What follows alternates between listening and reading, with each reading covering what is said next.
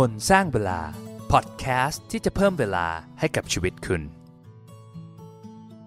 บิลเกตส์เคยพูดไว้ว่า ถ้าผมเลือกได้เนี่ย ผมจะเลือกเอาคนขี้เกียจมาทำงานที่มันยากๆ เพราะคนขี้เกียจนี่แหละที่จะหาวิธีง่าย ๆ ที่จะทำมัน สวัสดีครับ ผมบอลภาคภูมิ ต้อนรับเข้าสู่พอดแคสต์คนสร้างเวลานะครับ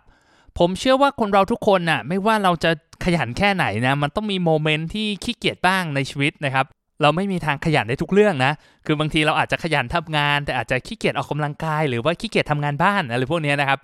แล้วเรามักจะคิดว่าไอ้ความขี้เกียจเนี่ยมันเป็นเรื่องที่มันแย่ มันไม่ดีนะครับ มันเป็นอะไรที่มันไม่น่าอวด ไม่น่าโชว์เท่าไหร่ในโซเชียลมีเดียนะ แต่จริงๆแล้วเนี่ยผมจะบอกว่าไอ้ความขี้เกียจหรือแนวคิดของคนขี้เกียจเนี่ยมันมีประโยชน์มากๆเลยนะครับ ถ้าเรารู้จักเอามันมาใช้ในการทำงานของเรา อย่างที่บิลเกตส์บอกไว้นะครับว่าไอ้แนวคิดของคนขี้เกียจเนี่ยมันทำให้เราสามารถทำให้เรื่องยากกลายเป็นเรื่องง่ายได้นะ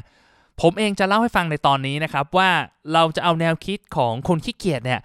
มาทำยังไงให้มันเกิด productivity สูงสุด เราจะใช้ประโยชน์จากมันได้ยังไง อะไรมันคือจุดอ่อนจุดแข็งของแนวคิดแบบนี้นะ แล้วเราจะเอามันมา แล้วทำให้เราทำงานได้ง่ายขึ้นสบายขึ้น ในขณะที่ได้ผลลัพธ์มากขึ้นได้ยังไง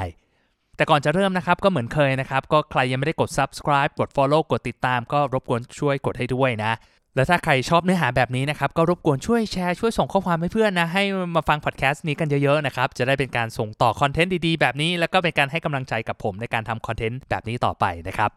ไปฟังกันเลยครับ กับวิธีการบริหารเวลาแบบคนขี้เกียจที่ทำสบายๆแต่ได้ผลมากกว่าที่คิดทำยังไงไปฟังกันเลยครับ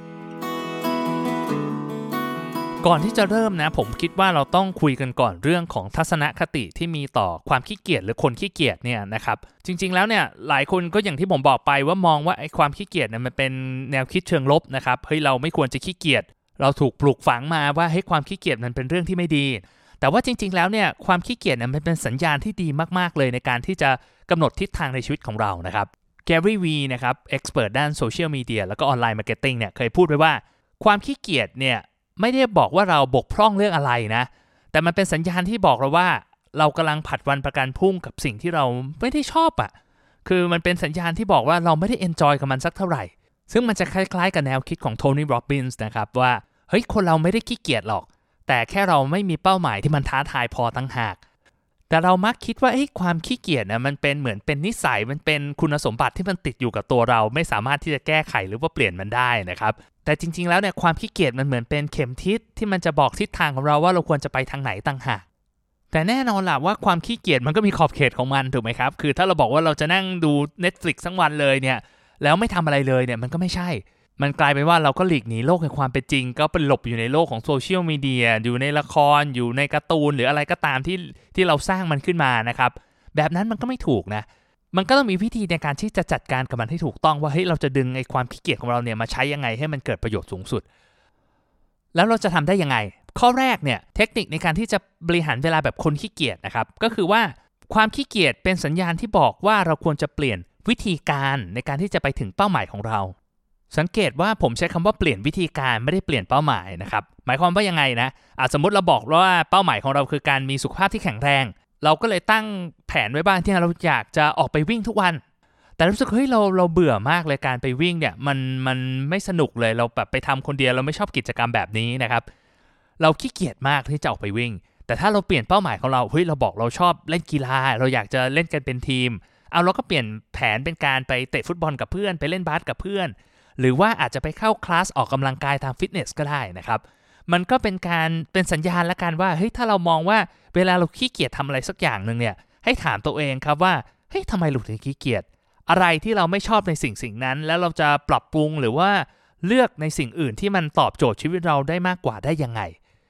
ยกตัวอย่างอีกอย่างหนึ่งแล้วกันอะสมมติเราบอกว่าเราอยากจะลงทุนให้ประสบความสำเร็จอยากเป็นนักลงทุนที่ได้ผลตอบแทนเยอะๆนะครับ แต่เวลาเรามานั่งศึกษาหุ้นหรือว่าดูกราฟอะไรพวกนี้รู้สึกเบื่อมาก เรารู้สึกไม่สนุกกับมัน เราขี้เกียจทำนะครับ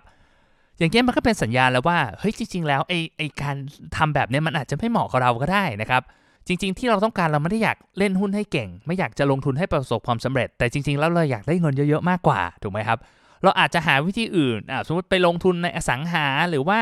เราไปขายของออนไลน์ทำอะไรที่มันแบบตอบโจทย์ชีวิตเรามากกว่าแบบนั้นเนี่ย มันก็ไปถึงจุดมุ่งหมายเดียวกันได้นะ ความขี้เกียจมันเป็นสัญญาณที่มีประโยชน์มากๆ ถ้าเรารู้จักใช้มัน เทคนิคข้อที่ 2 ในการบริหารเวลาแบบคนขี้เกียจที่ทำสบายๆแต่ได้ผลเยอะนะครับ ก็คือว่า ถ้าหลีกเลี่ยงหรือเปลี่ยนไม่ได้เนี่ยก็ทำให้มันน้อยที่สุดทำให้มันเร็วที่สุด คือ อันนี้มันเป็นแนวคิดของบิลเกตส์เลยว่าเฮ้ยเราไม่ชอบทำมันเราไม่อยากจะทำมัน คือทำยังไงให้มัน shortcut ให้มันเร็วที่สุด เพราะฉะนั้นเนี่ยเราต้องมองหาวิธีที่ทำยังไงให้มันเร็วนะครับ ยกตัวอย่างเช่นเรื่องของการออกกำลังกายละกัน สมมุติว่าเราบอกหุยเราเบื่อมากเลยการที่แบบต้องไปวิ่งเพื่อลดน้ำหนักครั้งหนึ่งแบบ 45 นาทีชั่วโมงหนึ่งนะครับเราก็ลองหาวิธีดูอาจจะออกกำลังกายแบบฮิตหรือเปล่าแบบเป็นอินเทอร์วัลหรือแบบอาจจะแบบวิ่งเร็วสลับเดินอะไรเงี้ยทำให้แบบใช้เวลาในการวิ่งน้อยลง เราจะได้มีเวลาไปทำอะไรที่เราอยากจะทำมีเวลาไปดู Netflix มากขึ้น ในขณะที่ผลลัพธ์ในการออกกำลังกายอาจจะไม่ได้ต่างจากเดิมมากนัก อีกอย่างหนึ่งที่ผมคิดว่าคนมักจะขี้เกียจทำก็คือเรื่องของงานบ้านนะยกตัวอย่างเช่นแบบเราไม่ชอบที่จะแบบกวาดบ้านถูพื้นอย่างเงี้ยก็ลองใช้หุ่นยนต์มาช่วยกวาดดูนะครับ มันอาจจะไม่ได้กวาดแบบ perfect มากนะ แต่อย่างน้อยที่สุดมันก็ทำงานแทนเราได้ประหยัดเวลาเราได้นะครับ หรือว่าเราอาจจะขี้เกียจรีดผ้าซักผ้านะครับ เราก็อาจจะเอาซอสออกไปนะ หรือบางคนบอกว่าเฮ้ยเนี่ยอาจจะไม่อยากจะรีดผ้าก็ไปซื้อเอเครื่องรีดผ้าที่แบบในร้านซักรีดอะที่เป็นแบบพ่นไอ้น้ำนะครับแบบนั้นมันก็ทำให้ประหยัดเวลาในการรีดผ้ามากขึ้น เพราะฉะนั้นจงมองหาว่าอะไรที่เราไม่สามารถที่จะเลี่ยงมันได้แล้วจริง ๆ นะครับ ลองดูว่าเฮ้ยมันมีวิธีไหมที่มันจะทำงานให้มันได้เร็วขึ้นมีประสิทธิภาพมากขึ้น มีเทคโนโลยีอะไรไหมสามารถ outsource ออกไปได้ไหมวิธีที่ดีที่สุดก็คือ search ใน Google นี่แหละครับ วิธีรีดผ้าให้เร็ว ออกกำลังกายยังไงที่ใช้เวลาน้อยแต่ได้ผลมาก อ่านหนังสือสอบยังไงที่ไม่ต้องใช้เวลาเยอะแต่ได้เกรดดี ผมเชื่อว่าคำตอบเหล่านี้มันมีอยู่ในอินเทอร์เน็ตแล้วนะครับ หาไม่ยากเลยถ้าเราลองค้นดู หลักในการบริหารเวลาแบบคนขี้เกียจข้อที่ 3 นะครับ ก็คือว่าไม่ต้องทำก่อนครับ รอให้มันนาทีสุดท้ายวันท้ายๆแล้วแล้วค่อยเริ่มทำอันนี้มันอาจจะขัดกับ common sense หรือว่าไอ้คำแนะนำที่ผู้ใหญ่หรือว่าคนอื่นชอบสอนเราเนี่ย เราต้อง ทำงานให้มันเสร็จตั้งแต่เนิ่นๆ อย่าไปรอจนนาทีสุดท้ายนะครับ แต่จริงๆแล้วเนี่ยการกำหนดทามมิ่งในการทำงานแบบคนขี้เกียจเนี่ยนะครับ จริง ๆ มันมีประโยชน์มากเลยนะ เพราะว่าอะไรคือบางครั้งเนี่ยสมมติยกตัวอย่างแล้วกัน เราได้รับมอบหมายให้ทำงานชิ้นหนึ่งนะครับ จากหัวหน้าเนี่ยใช้เวลา 1 เดือนในการทำแต่ว่างานชิ้นนี้สมมุติเราใช้เวลาทำจริง ๆ ก็อาจจะสัก 3-4 วันเราก็สามารถทำเสร็จแล้วนะครับ คนขยันเนี่ยบางทีอาจจะรีบๆทำให้มันเสร็จไป แต่กลายเป็นว่าพอใกล้ถึง deadline จริง ๆ scope ของงานอาจจะเปลี่ยนนะครับ มันอาจกลายเป็นว่างานที่เราทำมาเนี่ยมันอาจจะต้องทำใหม่ใหม่หมดเลยก็ได้นะครับ หรือว่าเผลอๆไปอีก 2-3 อาทิตย์ก่อนที่จะถึง deadline หัวหน้าบอกว่าเฮ้ยไม่เอาละโปรเจกต์นี้สุดท้ายที่ทำมามันก็เปล่าประโยชน์นะครับ คือผมคิดว่าเราต้องหาเวลาที่มันเหมาะสมเพียงพอนะครับ ไม่ได้แปลว่าเฮ้ยถ้าพรุ่งนี้จะสอบแล้วคืนนี้ค่อยอ่านหนังสือไอ้แบบนั้นมันไม่ใช่นะครับ แต่ว่าอย่างน้อยเนี่ยเฮ้ยเราต้องวางแผนด้วยว่าบางเรื่องเนี่ยถ้าเราอ่านแล้วนานเกินไปสุดท้ายเราก็อาจจะลืมอยู่ดีใช่ไหมเรื่องทามมิ่งในการทำอะไรก็ตามเนี่ยถือว่าเป็นเรื่องสำคัญมากๆนะครับลองวางแผนดูเราไม่ต้องแบบโอ้ขยันทำทุกอย่างให้มันเต็มที่เต็มแม็กซ์ตั้งแต่เราได้รับมอบหมายมานะครับมันก็จะทำให้เราเบิร์นเอาท์ไปเปล่าๆนะลองดูว่าเราจะจัดการกับการจัดลำดับจังหวะเวลาตรงนี้ยังไง แต่อย่างที่ผมบอกไปนะครับความขี้เกียจจริง ๆ มันเป็นแรงจูงใจที่ดีมันเป็นฟีดแบ็ที่ทำให้เราตัดสินใจอะไรได้ดีขึ้นนะครับ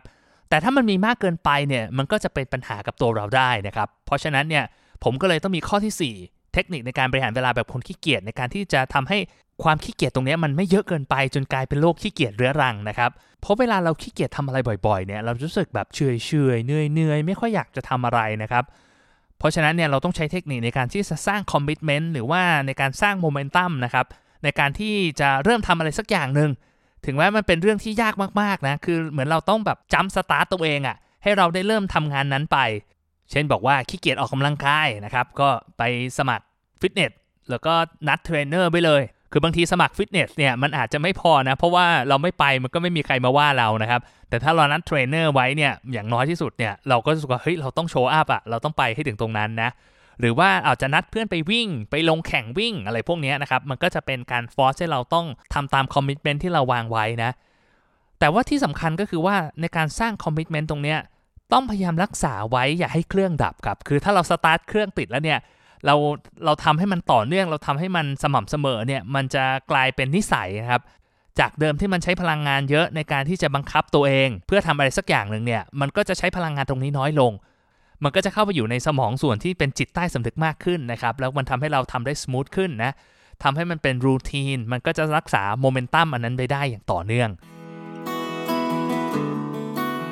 ก็จบกันไปแล้วนะครับสำหรับเทคนิคการบริหารเวลาแบบคนขี้เกียจที่ทำสบายๆแต่ได้ผลเยอะนะครับ สรุปกันอีกทีหนึ่งนะครับคือข้อแรกเนี่ยบอกว่าความขี้เกียจเนี่ยเป็นสัญญาณที่จะบอกว่าเราควรจะเปลี่ยนวิธีการในการที่จะไปถึงเป้าหมายของเรานะครับให้เราลองถามตัวเองดูครับ ว่าเฮ้ยทำไมเราถึงขี้เกียจทำงานชิ้นเนี้ยมันเกิดอะไรขึ้นนะ อะไรที่เราไม่ชอบ อะไรที่เรารู้สึกแบบไม่ไม่พอใจไม่อยากจะทำมัน แล้วเราจะเปลี่ยนมันยังไงให้มันน่าทำมากขึ้นสนุกขึ้น ข้อที่ 2 คือถ้าหลีกเลี่ยงมันไม่ได้เนี่ยก็หาวิธีทำให้มันเร็วที่สุดทำให้มันง่ายที่สุด ก็คือลอง Google ดูแล้วกัน ผมคิดว่าทุกคำตอบมันอยู่ใน Google อยู่แล้วนะครับทำยังไงลอง identify มาดูว่าเฮ้ยมันมีกิจกรรมไหนมีงานไหนที่รู้สึกว่าเฮ้ยเราขี้เกียจทำมากๆเลย แต่ยังไงก็ต้องทำนะครับลอง outsource ดูเป็นไปได้ไหม หาวิธีทำให้มันเร็วขึ้นเป็นไปได้ไหมนะครับ ผมเชื่อว่าทุกอย่างมันมี hack แหละ มันมีวิธีในการที่จะได้ผลลัพธ์ที่เราต้องการโดยใช้เวลากับมันน้อยที่สุด เทคนิคในการบริหารเวลาแบบคนขี้เกียจข้อที่ 3 นะครับ ก็คือว่าเราไม่จำเป็นต้องทำมันก่อน deadline เยอะ ๆ นะครับ รอให้มันใกล้ๆ ในช่วงจังหวะเวลาที่เหมาะสมแล้วค่อยลงมือทำมันนะครับ บางครั้งการทำเร็วหรือทำแต่เนิ่นๆเนี่ยบางครั้งมันก็อาจจะเป็นข้อเสียนะเราอาจจะเสียเวลาทำงานที่มันอาจจะไม่จำเป็นต้องใช้ หรือต้องแก้มันโดยไม่จำเป็นนะครับ แล้วข้อสุดท้ายนะครับ คือเราต้องรู้จักที่จะสร้าง commitment นะครับ เป็นการ jump start หรือว่าเป็นการสร้างโมเมนตัมให้กับตัวเองนะ เราจะได้ไม่เป็นโรคขี้เกียจเรื้อรังนะครับ คือเราอยากจะทำอะไรแล้วรู้สึกว่าเฮ้ยไม่อยากจะเริ่มไม่อยากจะลงมือ เราก็ลุยไปเลยครับ สร้าง commitment กับตัวเองสร้าง commitment กับเพื่อนเลยโพสต์บนโซเชียลมีเดียก็ได้นะ เพื่อ make sure ว่าเราจะได้ทำสิ่งสิ่งนั้นจริง ๆ สุดท้ายผมอยากจะบอกงี้ครับว่าไอ้ความขี้เกียจเนี่ยมันเป็นสิ่งที่ติดตัวเรามาตั้งแต่ดึกดำบรรพ์แล้วล่ะ มันเป็นธรรมชาติของมนุษย์ที่เราจะประหยัดพลังงานเพื่อใช้ในคราวจำเป็นนะครับ มันไม่แปลกที่เราจะรู้สึกขี้เกียจแต่อยากจะบอกว่าจริง ๆ แล้วมันไม่มีหรอกครับคำว่าคนขี้เกียจน่ะมันมีแต่คำว่าความขี้เกียจมากกว่า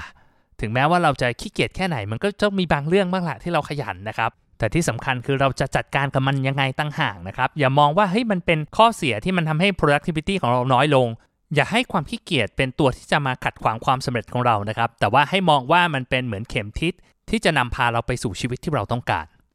ก็ขอให้ใช้ชีวิตแต่ละวันให้คุ้มค่านะครับ ผมบอลคนสร้างเวลาแล้วพบกันใหม่นะครับ สวัสดีครับ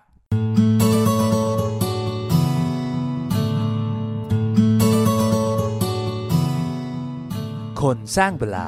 พอดแคสต์ที่จะเพิ่มเวลาให้กับชีวิตคุณ